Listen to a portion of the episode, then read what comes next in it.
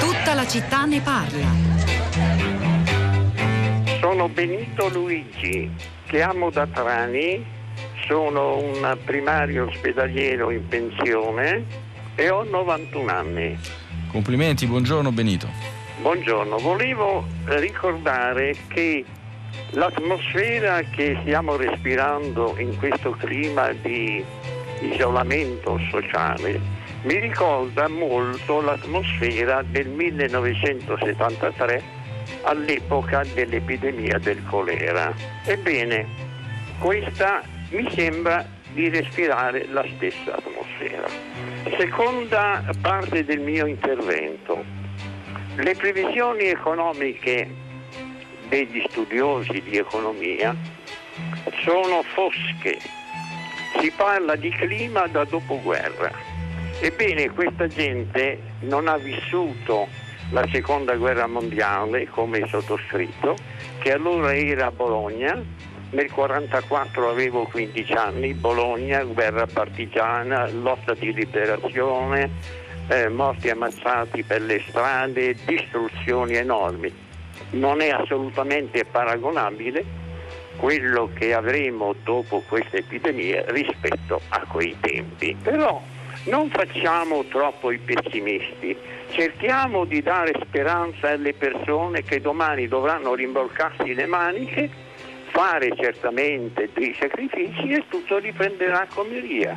Panzarei, tutto scorre.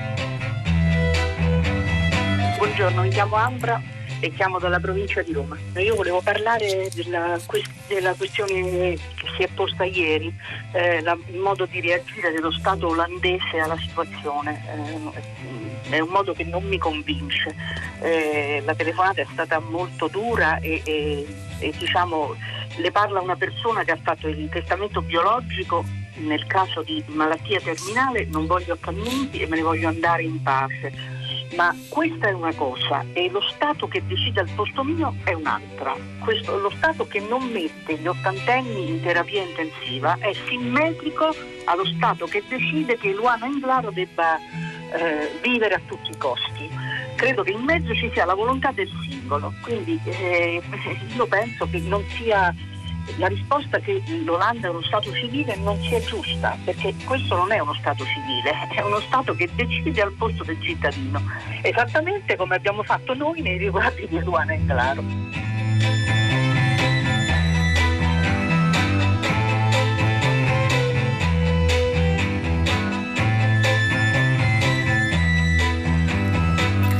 Sono le 10, 4 minuti 15 secondi, una buona giornata da Pietro del Soldà. Come avete intuito da queste due telefonate che abbiamo riproposto nella nostra sigla, arrivate stamane a filo diretto di prima pagina, oggi a tutta la città ne parla, parliamo di anziani, la categoria sociale più colpita dal coronavirus eh, per numero di morti, malati ancora ricoverati in terapia intensiva, eh, una generazione che se ne va, ha detto qualcuno, forse non un'intera generazione, ma certo sono molti, soprattutto in Lombardia, i giovani che hanno perduto eh, i propri genitori o i propri nonni che se ne vanno anche con un tesoro di consapevolezza, di memoria, di saggezza.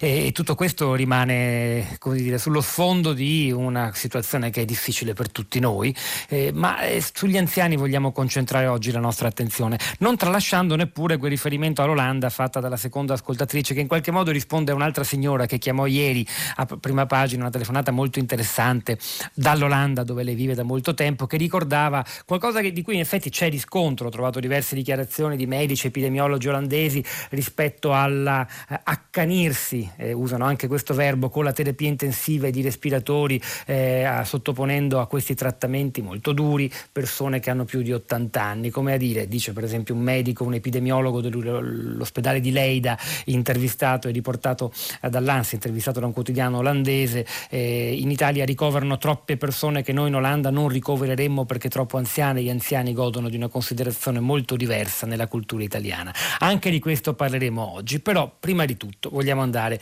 nel luogo dove gli anziani sono colpiti di più, in questo universo composto dalle RSA, le residenze eh, assistenziali dove vivono circa 300.000 persone ultraottantenni nel nostro paese, molte hanno disabilità di vario tipo, molte hanno l'Alzheimer e, e perché lì il virus ha colpito in maniera particolarmente dura. Di questo noi oggi parliamo innanzitutto con Alberto De Santis, buongiorno e benvenuto. Buongiorno a voi. Che è presidente nazionale di Anaste, l'associazione ah. che rappresenta le imprese private. Giusto? Sì, sì, sì. sì. Eh, eh, che, che, rappresenta eh, le imprese private di assistenza. Associazione Nazionale eh, Strutture per la Terza Età.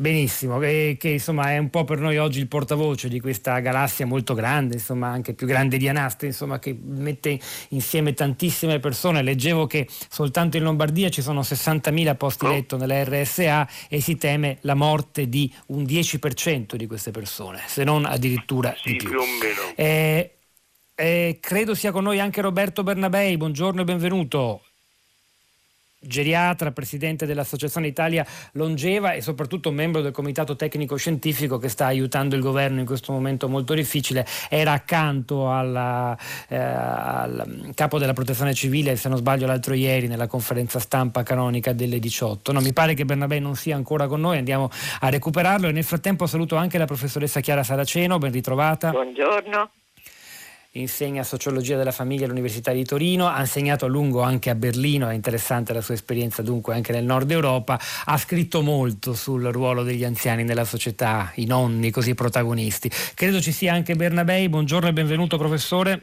Buongiorno l'ho già presentato, ho ricordato anche il suo ruolo nel comitato tecnico scientifico, ci aiuterà in questo percorso nella fascia, nel, nel, nel mondo degli anziani italiani a, di fronte all'epidemia di Covid-19. Allora Alberto De Santis, io comincerei da lei per chiederle davvero innanzitutto come stanno le cose in questa eh, realtà chiusa, blindata, oggi i parenti nella maggior parte delle, delle, strutture non possono neppure entrare per andare a visitare i loro vecchi e dove il virus sta circolando eh, impietosamente, anche per mancanza di strutture, presidi sanitari, mascherine, tute e quant'altro. De Santis, sì, direi che, della situazione. è proprio questo il motivo eh, dell'espandersi e proprio la mancanza di presidi eh, io per primo quando mi sono reso conto de, del problema ho fatto chiudere le strutture a noi associate eh, vietando che ci fosse l'ingresso dei parenti e potevano comunicare con i telefonini, eh, i tablet che ci sono all'interno delle strutture con, con l'esterno. Devo dire che poi subito dopo tutti, tutti gli altri hanno seguito ed è stato un successo perché eh, utilizzare così improvvisamente eh, queste nuove strutture ha, ha, portato anche un successo perché era diventato un gioco, insomma, ecco, questo, questo, è importante, come può, come può, essere importante utilizzare le nuove tecnologie. La situazione eh, per quello che concerne la, la, socio, la è stata drammatica perché noi siamo sempre stati le ruote di scorta di quello che è eh, la, la, la, sanità o se la vogliamo eh, associare alla sanità perché nessuno eh, si è mai preoccupato, parlo, parlo in genere dei politici, di questo settore delicatissimo è un settore dove tutti ne parlano con enfasi perché è la biblioteca dell'umanità dell'anziano, eh, che è una ricchezza che anche economica tutto sommato perché provvede al sostentamento dei nipoti, della famiglia, però nel momento opportuno, quando c'è necessità di intervenire, nessuno prende in considerazione il, il problema e fa finta che queste persone non esistano. Nel frattempo, sull'idea degli anziani più colpiti, non è un'idea, è una realtà, è su quell'effetto che produrrà nella nostra società. Logistil ci scrive produrrà, produrrà. Sì, no, Stavo leggendo un paio di messaggi di ascoltatori, poi le ridò la parola a De Santis. Penso spesso alla generazione dei miei nonni, scrive questa ascoltatrice, che ha attraversato due grandi guerre e per restare in tema la spagnola. Ricordo i loro racconti sul lavoro di ricostruzione. Siamo una società diversa che ha eroso nei giovani la capacità di sognare. Assunta da Perugia, nonostante tutto e nonostante un futuro incerto, in modo particolare per i giovani, dentro di me, nel profondo, penso che se i nostri genitori sono riusciti a risorgere dalle guerre e da tutta la miseria che queste lasciano lasciavano dietro di loro, riusciremo anche noi a superare questa dura prova perché la vita la voglia di vivere è sempre più forte di tutto. De Santi diceva, mi scusi, ma anche perché ci sono delle realtà particolari che sono state colpite più di altre, non è uniforme la situazione delle residenze per anziani in giro per il eh, paese, insomma ci sono purtroppo anche casi estremi dove la percentuale dei contagiati e dei morti è davvero elevatissima, sfiora quasi la totalità dei residenti, ma sono casi isolati. In generale che cosa si può fare? Secondo lei che appello si sente di fare in questo momento? io in questo momento eh, la priorità eh, sarebbe quello di unificare eh, alcune eh, eh, situazioni importanti come il Fondo Unico per la non autosufficienza che è, è, l'unico paese, il nostro, eh, che si dimentica di questo problema lasciando tutto quanto a carico del, eh, della famiglia e, e pochissimo a carico del, del, dello Stato praticamente. Eh, ma non, non, c'è volontà di ascoltare perché eh, saluto il professor Bernabei se mi consente perché lui sa di questo problema, io ne parlo e ne è convinto anche lui, ma nessuno prende in considerazione queste, eh, eh queste problematiche importanti eh, perché tutti quanti dicono che è un ammortizzatore sociale la pensione che il, l'anziano prende perché aiuta il nipote che va all'università, aiuta, ma quelli che stanno male questo non lo possono fare, hanno problematiche totalmente diverse. allora, coinvolgiamolo subito. Alberto De Santis, grazie. Roberto Bernabei, che la sua lunga esperienza di geriatra, dirige anche il Polo Scienze dell'Invecchiamento Neurologiche dell'Università Cattolica di Roma. Eh, Bernabei, allora, un commento a quello che ha detto De Santis e più in generale quanto il Comitato Tecnico Scientifico di cui lei è parte e dunque il governo con cui interloquite, il governo prende le sue decisioni a partire da voi, a partire dalle vostre valutazioni, prende in considerazione il, la, la fascia dei più vecchi e in particolare dei più vecchi e vulnerabili, quelli che stanno dentro le strutture.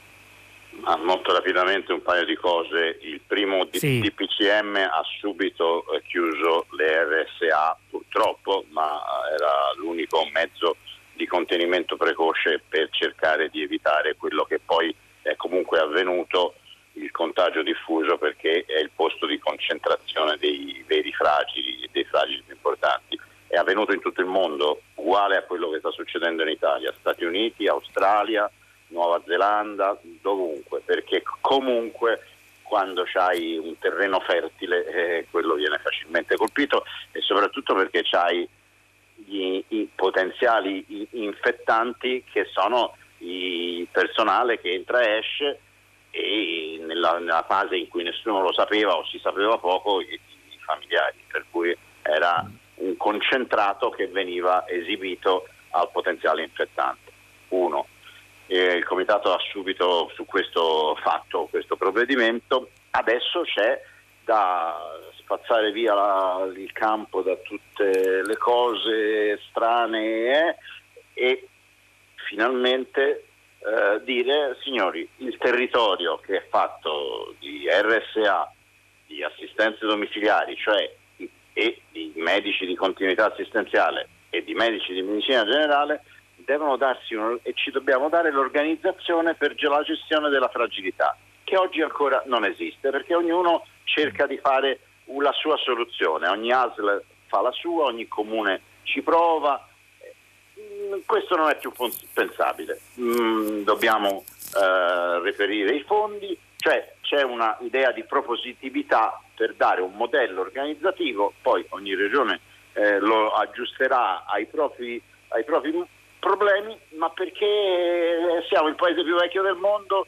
eh, il coronavirus perlomeno ci obbliga a metterci mano. Eh, questo è l'unico augurio che faccio, tutto il resto sono, sono, sono chiacchiere.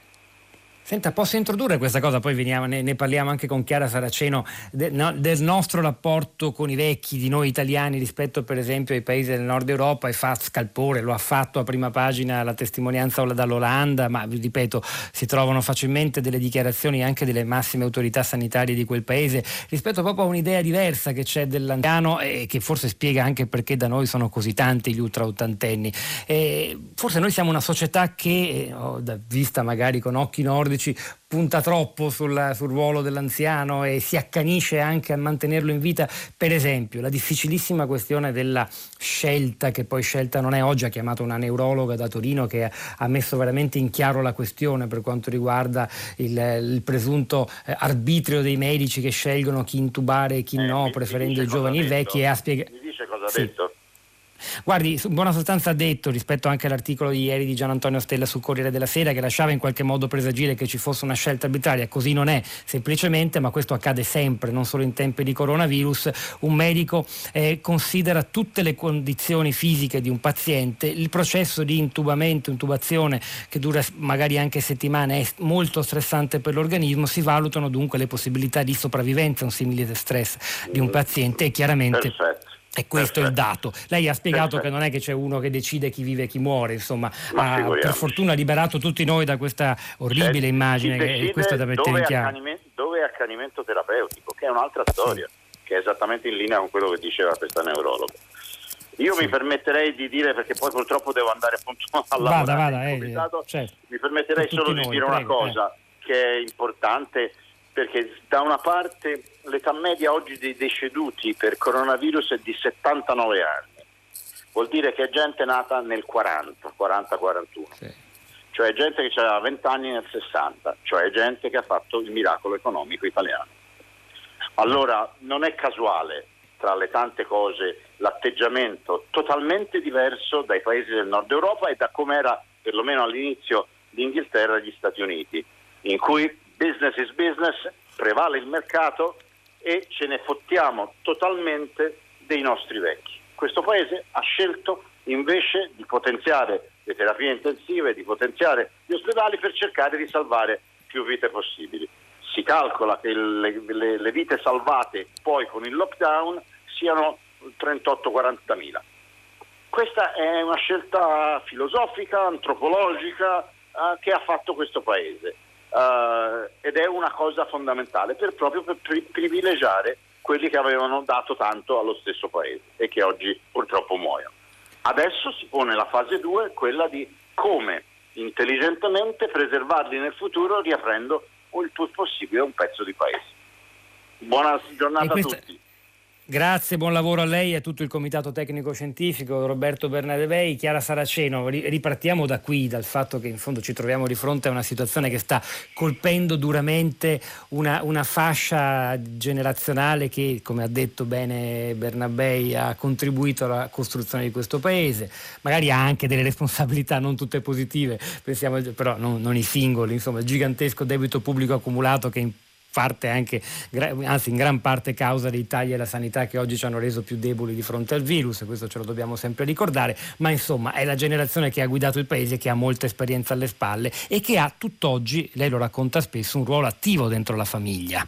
Eh, ed è forse anche questo ruolo attivo, questo frequente contatto tra nonni e nipoti, nonni sitter per esempio, uno dei fattori che spiegano, la, la, di, lo dicono alcuni epidemiologi, la, la velocità del contagio, cosa che per esempio in Germania dove l'hai vissuto accade di meno. Saraceno, il sì, suo pensiero, forse, il pensiero su questo. Sì, intanto parlo per fatto personale perché appartengo a me la generazione a rischio, diciamo così. Eh, no, eh, probabilmente è una delle spiegazioni, è uscita anche una cosa, un articolo in, inglese, in Inghilterra su, che dava tra le tante spiegazioni del perché in certo. Italia muoiono così tanti vecchi. È una delle possibili spiegazioni, però vorrei dire, mm, eh, ridire, rimettere un po' le cose a posto sul fatto che in Italia c'è tanta attenzione per i vecchi mentre nei paesi nordici no.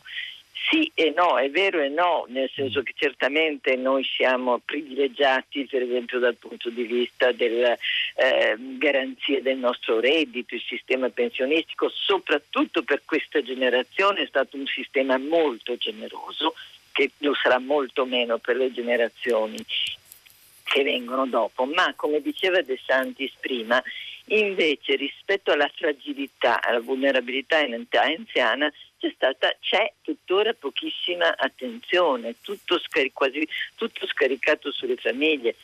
La cosa bella è che in Italia chi è ricoverato in istituzioni è una minoranza, molto meno che negli altri paesi, nei paesi nordici. Eh, sono quelli o senza famiglia o quelli gravemente eh, disabili, cioè non autosufficienti, ma la maggior parte è accudita in famiglia, eh, è accudita non soltanto perché, perché, ci sono i figli che si muovono continuamente avanti e indietro o, e negli ultimi anni anche dalle badanti, ma c'è stata pochissima attenzione da parte delle politiche pubbliche nei confronti delle persone non autosufficienti e questo anche ha fatto sì che c'è stato poco anche controllo su molte eh, strutture, soprattutto private, eh, che alcune saranno bellissime ma altre no, ogni tanto periodicamente viene fuori di questi poveretti vecchi abbandonati legati al letto con pochissime cure mediche e così via. Adesso stiamo pagando questo scotto perché eh, sia quelli che erano accuditi dalla badante, magari la badante è sparita e i figli fanno fatica a pendolare tra casa loro e la casa dell'anziano rimasto solo eh, portandogli anche con il rischio anche di portargli la, l'infezione quelli che sono chiusi nell'RSA e che sono però i più isolati perché molto spesso non hanno neanche famiglia oppure erano proprio quelli più, più, più vulnerabili e lo stiamo vedendo, diceva giustamente Gioriata prima, forse eh, questo terribile dramma ci darà, darà l'occasione per ripensare all'intero sistema che a lungo è stato invece ignorato.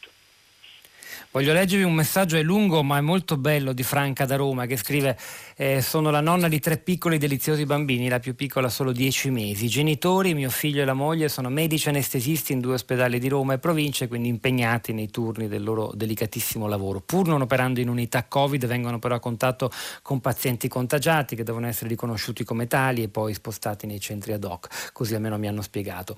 Eh, si, si può capire quanto il loro lavoro sia rischioso, nonostante le precauzioni potrebbero infettarsi, portare il virus a casa. Per questo motivo non vogliono che noi quattro nonni, tutti ultra settantenni, stiamo a contatto dei bambini che in tempi normali accudiamo con amore e gioia. Finora sono riusciti, alternandosi nei turni, a stare con i piccoli. Oggi però i genitori sono tutti e due in ospedale e i bambini sono affidati alla tata, regolarmente assunta, efficiente, altrettanto capace. Io che abito a pochissima distanza sono combattuta se andare da loro a supervisionare la situazione, nonostante il divieto impostomi. Ho provato a proporre ai genitori di usufruire del congedo parentale, mi hanno risposto che il loro posto è in ospedale e io piango, Franca da Roma. E sono tanti i nonni in questo momento che soffrono soprattutto della mancanza di certezze sui tempi, perché è vero che forse il 14 aprile, quando scadrà perlomeno l'orizzonte temporale disegnato dall'ultimo decreto del Presidente del Consiglio, eh, non è che si, ci riabbracceremo tutti e soprattutto per gli anziani la distanza continuerà chissà quanto, è un grande tema. Massimo Livi Bacci, buongiorno e benvenuto professore. Sì, buongiorno, Insegna... buongiorno a voi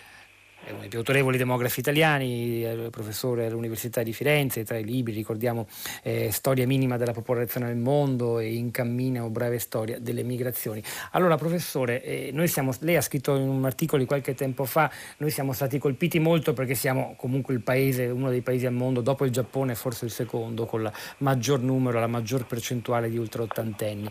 E quest, quello che è successo, questa ondata di decessi, di lutti che continua giorno dopo giorno, giorno cambierà anche il profilo demografico del nostro paese? No, non lo cambierà perché per quanto dolorosissimo e alta sia la proporzione di persone che non ce la fanno, eh, tuttavia eh, è una goccia nel mare, eh, una popolazione di 60 milioni di abitanti come la nostra non può risentire sulla sua struttura per età eh, sensibilmente diciamo, questa questa tragedia, quindi mh, la struttura per età non cambierà eh, o cambierà in maniera diciamo, praticamente impercettibile, quindi non, è, non, è, non sarà questa la conseguenza eh, maggiore dell'attuale epidemia. Mm, senta, sì, sì, no, no, certo. Mm, eh, però la, la sua opinione da, da, appunto, da, da, demografo su questa presenza così importante di ultraottantenni in Italia. Abbiamo capito e sentito diverse opinioni. Certo, da un lato è un elemento di grande, molto positivo, c'è anche un legame tra generazioni più forte, forse, però Chiara Saraceno ci ha raccordato anche il lato B, il lato oscuro di tutto questo. Lei che ne pensa? Da, a quali fattori Ma, culturali eh, va ho, se, ho sentito ho, e, e, ho riconosciuto la voce di Chiara Saraceno prima. Sì, sì sono stato collegato, mm, condivido tutto quello che ha detto, eh, ma eh, diciamo, dal, diciamo, che la, l'altissima proporzione, l'alta proporzione di anziani che ha il nostro Paese è in parte la conseguenza di un fatto estremamente positivo, cioè che eh, viviamo più a lungo, che viviamo in migliore salute di quanto non avvenisse qualche, nella generazione passata. Quindi da questo punto di vista la, l'alta proporzione è la conseguenza del nostro oh, progresso in termini di longevità e dall'altra parte è la conseguenza anche della nostra tirchieria in fatto di riproduzione. Infatti mm. la, diciamo, la nostra popolazione viene alimentata da uno scarsissimo numero di, di bambini, come ben sappiamo, e, e la, la, diciamo, la, combinazione di questi due fenomeni fa sì che noi abbiamo la proporzione di anziani più elevata al mondo, dopo, nel mondo occidentale, diciamo, lasciando fuori il Giappone. Eh, questa è una conseguenza di questi fenomeni eh, che sono, si sono diciamo, prodotti nel corso dei decenni passati, quindi è un fatto strutturale col quale dobbiamo convivere, quindi continueremo ad avere un'altissima proporzione di anziani che continuerà ad accrescersi nei prossimi due o tre decenni. Questa, Anche questo, perché non diciamo, è che l'epidemia eh. Cambi il nostro stile di vita. Senta però, ritorno ancora sul numero, sulla questione terribile del numero di morti, di anziani morti. Sì. Lei dice a livello nazionale, per quanto estesa e grande, 13.000, chissà quanti saranno alla fine, è una goccia nel mare. Vi sono però delle limitate porzioni di territorio, penso alla città di Bergamo, la provincia di Bergamo, dove nel mese di marzo di quest'anno sono morti un numero quadruplo rispetto, di persone sì. rispetto all'anno scorso e addirittura alcuni paesini della Bergamasca dove il numero di morti in un mese è 10 volte quello dell'anno scorso lì certo. sì è cambiato il profilo demografico di quelle comunità. Beh, sicuramente, dico, questo è un fatto Questo cosa compone? È, è, una cosa inedita nella nostra storia no, moderna, non è, diciamo, non dopo dal cosa, dopoguerra? No, no, non è una cosa inedita.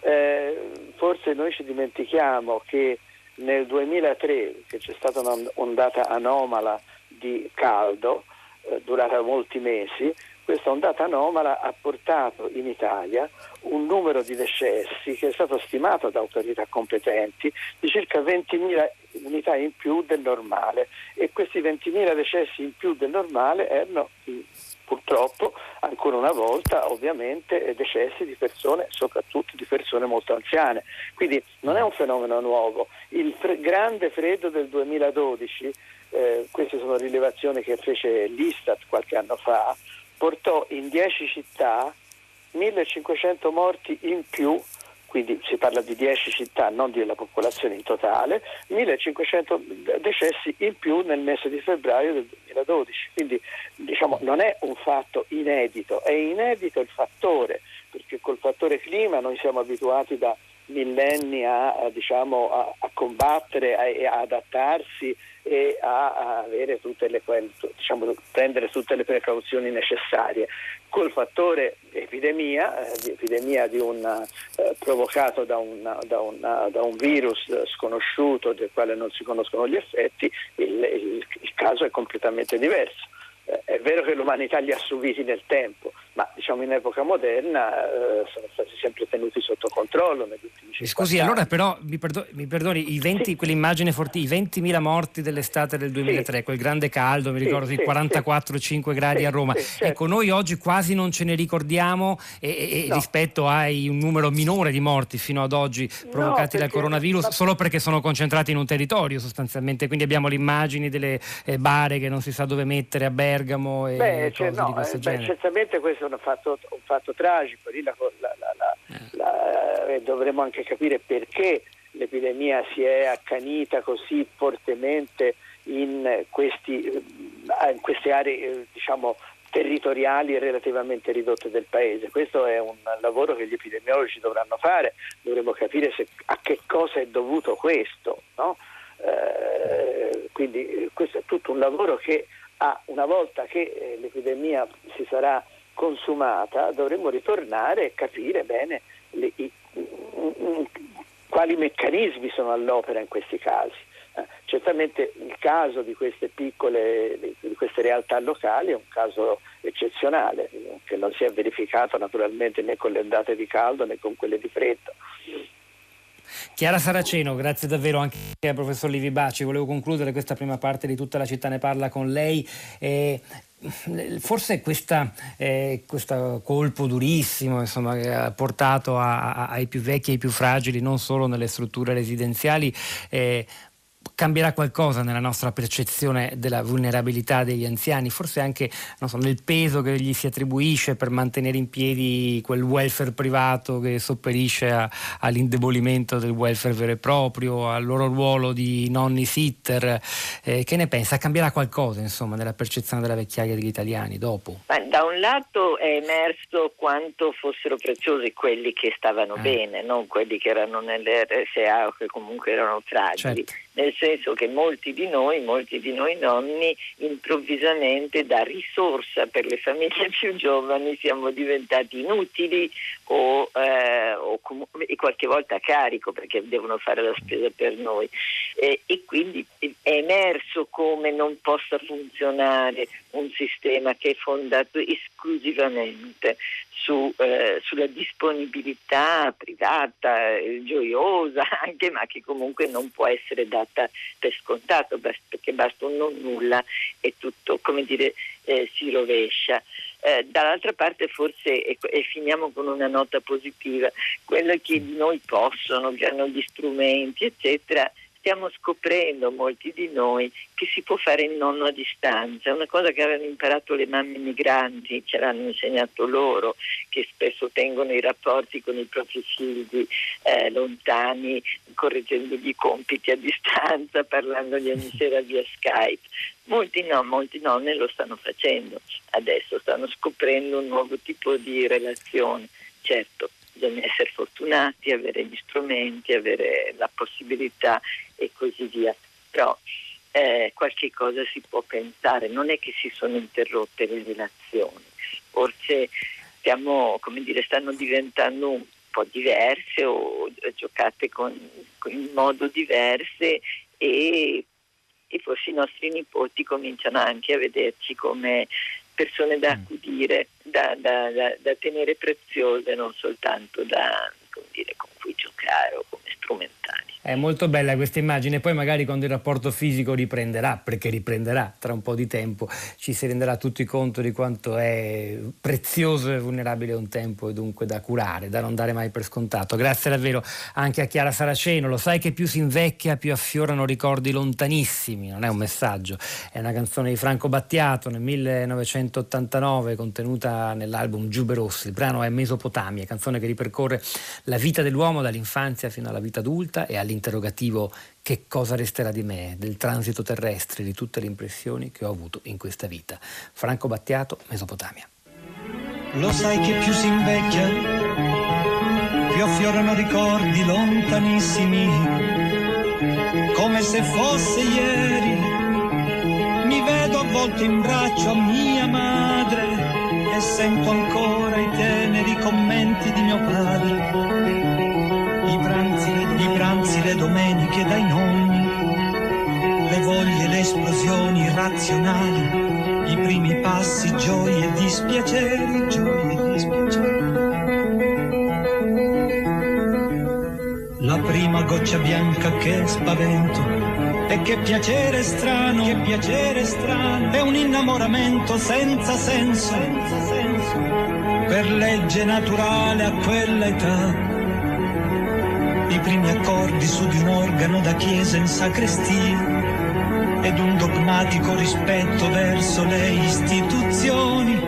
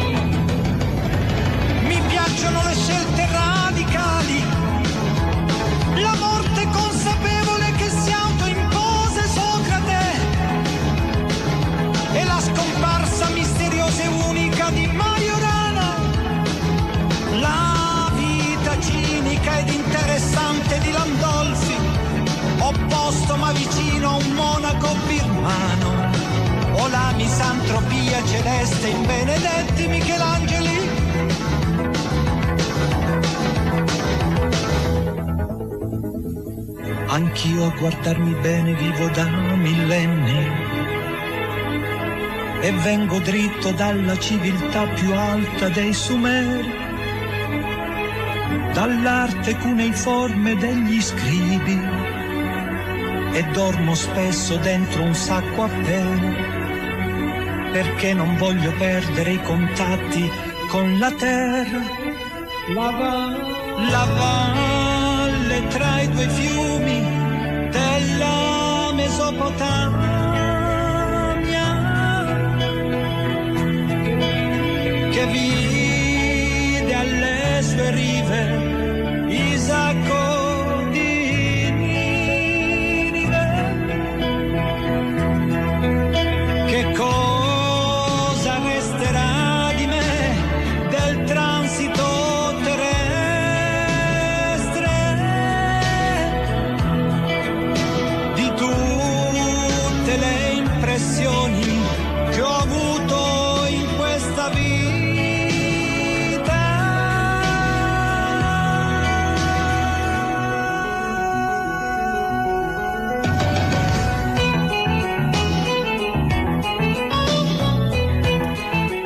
Franco Battiato, Mesopotamia, un brano che attraversa le fasi della vita dell'uomo e di questo noi in fondo stiamo parlando oggi tutta la città ne parla, in particolare concentrandosi sulla fase ultima, più fragile, più vulnerabile, più duramente colpita dalla pandemia eh, di coronavirus. Gli anziani, abbiamo ascoltato voci diverse, geriatri, demografi, la sociologa Saraceno, da ultimo con la quale abbiamo anche cercato di capire quale cultura dell'anziano abbiamo noi, nella differenza per esempio con alcuni paesi nord europei. A proposito, ne approfitto per dire che Radio Tremondo alle 11 parlerà di paesi dell'Europa che non chiude, che ha un'altra strategia di fronte al virus, Olanda proprio e Svezia nello specifico, quindi rimanete collegati. Ora cerchiamo ancora di approfondire di più in chiave storica il nostro rapporto con la vecchiaia. Luciano Canfora, buongiorno e benvenuto. Salute, buongiorno storico, filologo, professore emerito dell'Università di Bari, con i suoi tanti libri ci ha, ci ha raccontato sia il nostro tempo sia quello diciamo, di, di, più sua diretta competenza accademica all'antichità greca e romana, ma insomma eh, guardando anche semplicemente la storia contemporanea l, l, è cambiato molto nella percezione dei vecchi, questa preziosità che riscopriamo oggi insieme alla loro vulnerabilità, è una novità del nostro tempo, è una tipicità italiana? Non credo.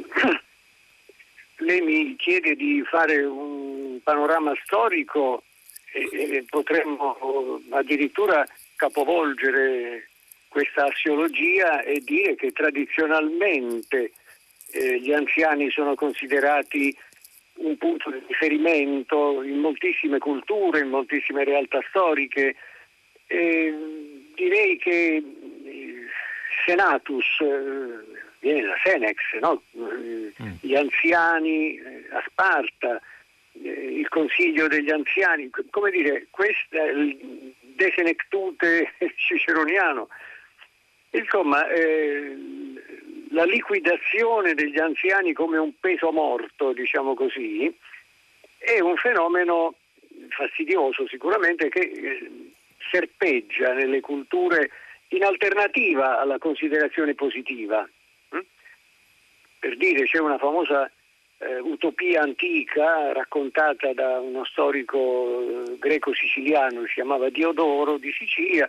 Questa utopia racconta che un'isola, che potrebbe essere l'isola di Silon più o meno, la si identifica così, eh, dopo una certa età le persone venivano invitate al suicidio e loro procedevano serenamente questo mi ha sempre colpito perché è in, antitesi appunto alla cultura invece che privilegia la saggezza, l'esperienza, gli archivi viventi, no? così vengono chiamati talvolta gli anziani, e non senza motivo ovviamente.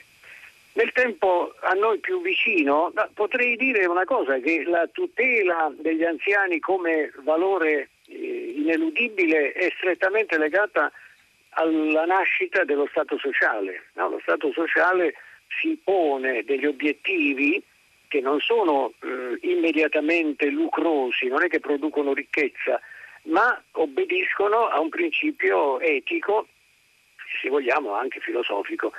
Quindi lo Stato sociale e la difesa degli anziani vanno insieme.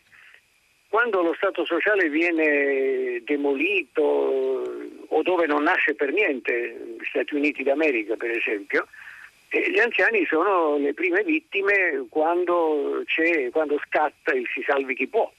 Ecco.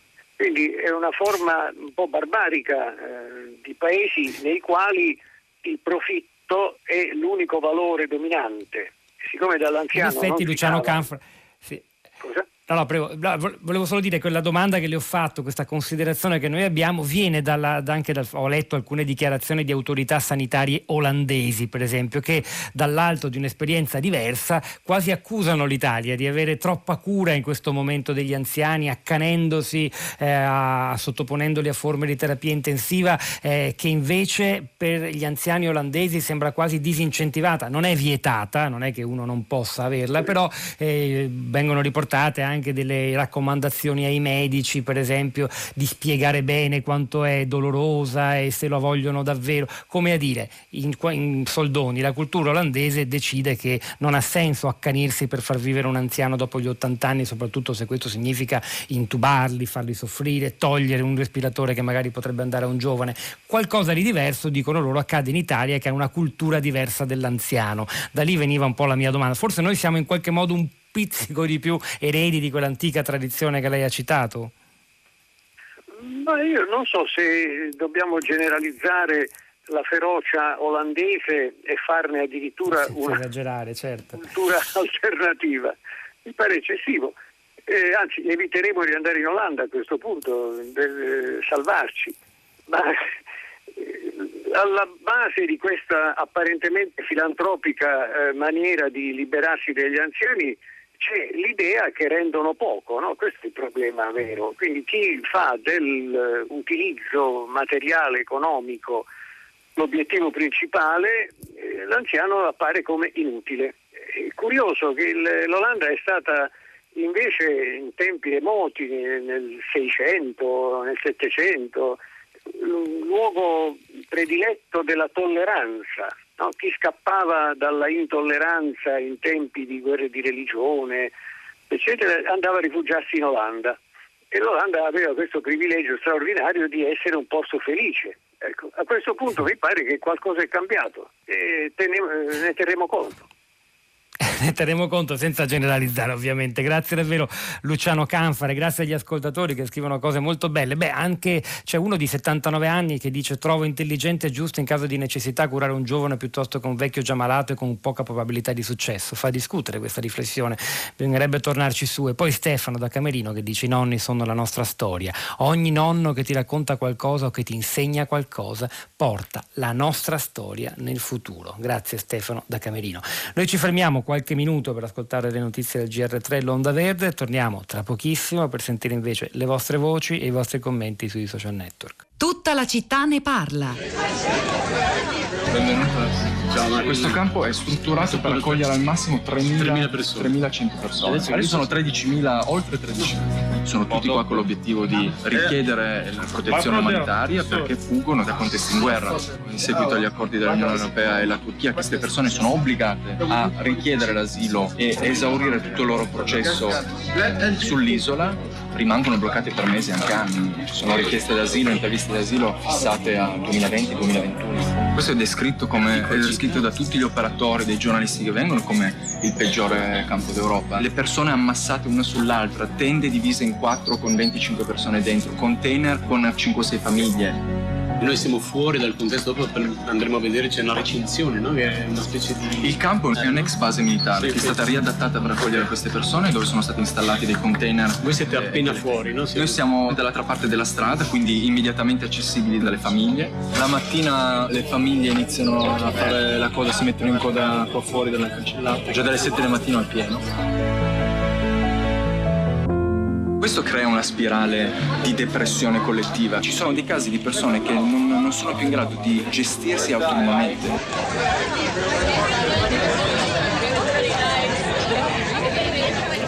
Ancora una meraviglia in questa settimana che abbiamo dedicato alla riscoperta della bellezza del nostro paese. Beh, forse in questo caso più che di bellezza parlerei di intensità storica di un luogo eh, come quel, una stazione addirittura, la stazione ferroviaria, la stazione centrale di Milano, eh, che è stata uno snodo ai noi ferroviario fondamentale nella deportazione degli ebrei, appena, durante la seconda guerra mondiale, ce l'ha appena raccontato lo storico. Abbiamo sentito un estratto, Marco Niccolò Riccomini, in una puntata delle meraviglie. Eh, potete andare andare a ripercorrere davvero il paese, la, appunto, la profondità storica e la meraviglia, la bellezza dei luoghi sul sito lemeraviglie.rai.it poi in, in attesa di poterci andare davvero fisicamente a rivedere o vedere questi luoghi per la prima volta. È il momento i vostri commenti, delle nostre voci su Facebook, Lucia che scrive una popolazione anziana eh, rispetto ad altri paesi europei, la solitudine di alcuni è indecibile, la fatica per le piccole cose, il tempo dilatato, chi può dia una mano agli anziani, anche una telefonata per far sentire la voce e farsi quattro chiacchiere è importante. Poi Giulia che scrive se non fossimo così stoltamente focalizzati sulla giovinezza come l'unica fase felice della nostra esistenza, potremmo imparare a dare valore anche alla vecchiaia quando il corpo non ha più la forza e la resistenza della giovinezza, ma la mente e il cuore possono dare ancora tantissimo se ne abbiamo avuto cura e se siamo accolti ed abbracciati da una rete di relazioni sociali significative. Molto bello questo messaggio di Giulia su Facebook. Allora, il microfono, voce a voi, iniziamo da Sonia, buongiorno e benvenuta. Buongiorno, buongiorno a voi. Senta, Sonia, da io... ci parla? Da Perugia, da Perugia, ma non è Perugia la mia città, la mia città è Milano, ma sono a Perugia da ormai due o tre anni perché mia madre ha l'Alzheimer e, e io mi prendo cura di lei. E, um, oh, sono intervenuta, ho mandato un messaggio perché io penso che eh, sono state dette tante cose interessanti in questa trasmissione e la cosa forse più importante è che non bisogna generalizzare. Io non voglio, voglio mettere in evidenza il fatto che io voglio molto bene a mia madre, ma non vorrei mai e poi mai vederla intubata mia madre ha l'Alzheimer e vederla intubata e vederla morire lontana da me. Eh, io penso che eh, ci sono persone anziane che non hanno più voglia di vivere è inutile che ci prendiamo in giro. Mia mamma me l'ha detto già tre anni fa che non aveva più voglia di vivere. Questo accanimento, secondo me un accanimento non ha senso. Secondo me ci sono alcuni anziani che dovrebbero morire bene, morire magari con degli aiuti per non soffrire e non accanirsi per farli eh, vivere in modo tale che la trovo una forma di egoismo da parte dei parenti, voler far vivere a tutti i costi una persona che non ce la fa più, che non riconosce più nessuno, che non ha più nessun tipo di interesse. Questo è il mio punto. Grazie davvero, grazie davvero Sonia. Eh, diamo la parola a Paola ora, buongiorno e benvenuta. Buongiorno, mi chiamo Paola. Da dove ci parla Paola? Parlo da Roma, mio marito era medico cardiologo, primario cardiologo all'ospedale di Tivoli e un giorno mi raccontò che mm, aveva dei problemi perché non gli bastavano i pacemaker. E io gli dissi, sì. beh, mettono ai più giovani e lascia perdere i più anziani. E lui mi disse, Paola, la persona, anche se anziana, è sempre una persona. Non si può calcolare la persona sulla produttività o sulla mm. eh, capacità di intendere e di volere, è sempre una persona con queste parole mi ha chiuso la bocca e, e poi non so che cosa abbia deciso. Ecco, solo questo. Paola, grazie, grazie davvero. Stanno arrivando testimonianze molto belle, molto forti. C'è anche Maria che ci scrive, ci sono molti vecchi che non sono nonni felici inseriti in una rete familiare, tanti, soprattutto donne, sono spesso sole e a basso reddito e sempre più sarà così e come educatrice in una RSA eh, non mi sembra che ci sia una grande considerazione in genere per chi è troppo anziano deve essere ancora utile. Torniamo ancora a voi, alla vostra viva voce. Merl, buongiorno e benvenuta. Buongiorno. Allora, io sono una persona felice, um, abito in campagna, uh, vicino ad Apricale in Liguria, faccio yoga eh, dipingo, scrivo e, e, riempio la mia giornata in questo modo. Sono molto felice perché oggi mio figlio verrà a farmi la spesa. E, um, sono è in un posto lontano dal paese, perciò posso muovermi. Ed è, guarda, prego per tutti quelli che stanno lavorando per noi, medici, infermieri, tutti i malati e tutti quanti che hanno paura.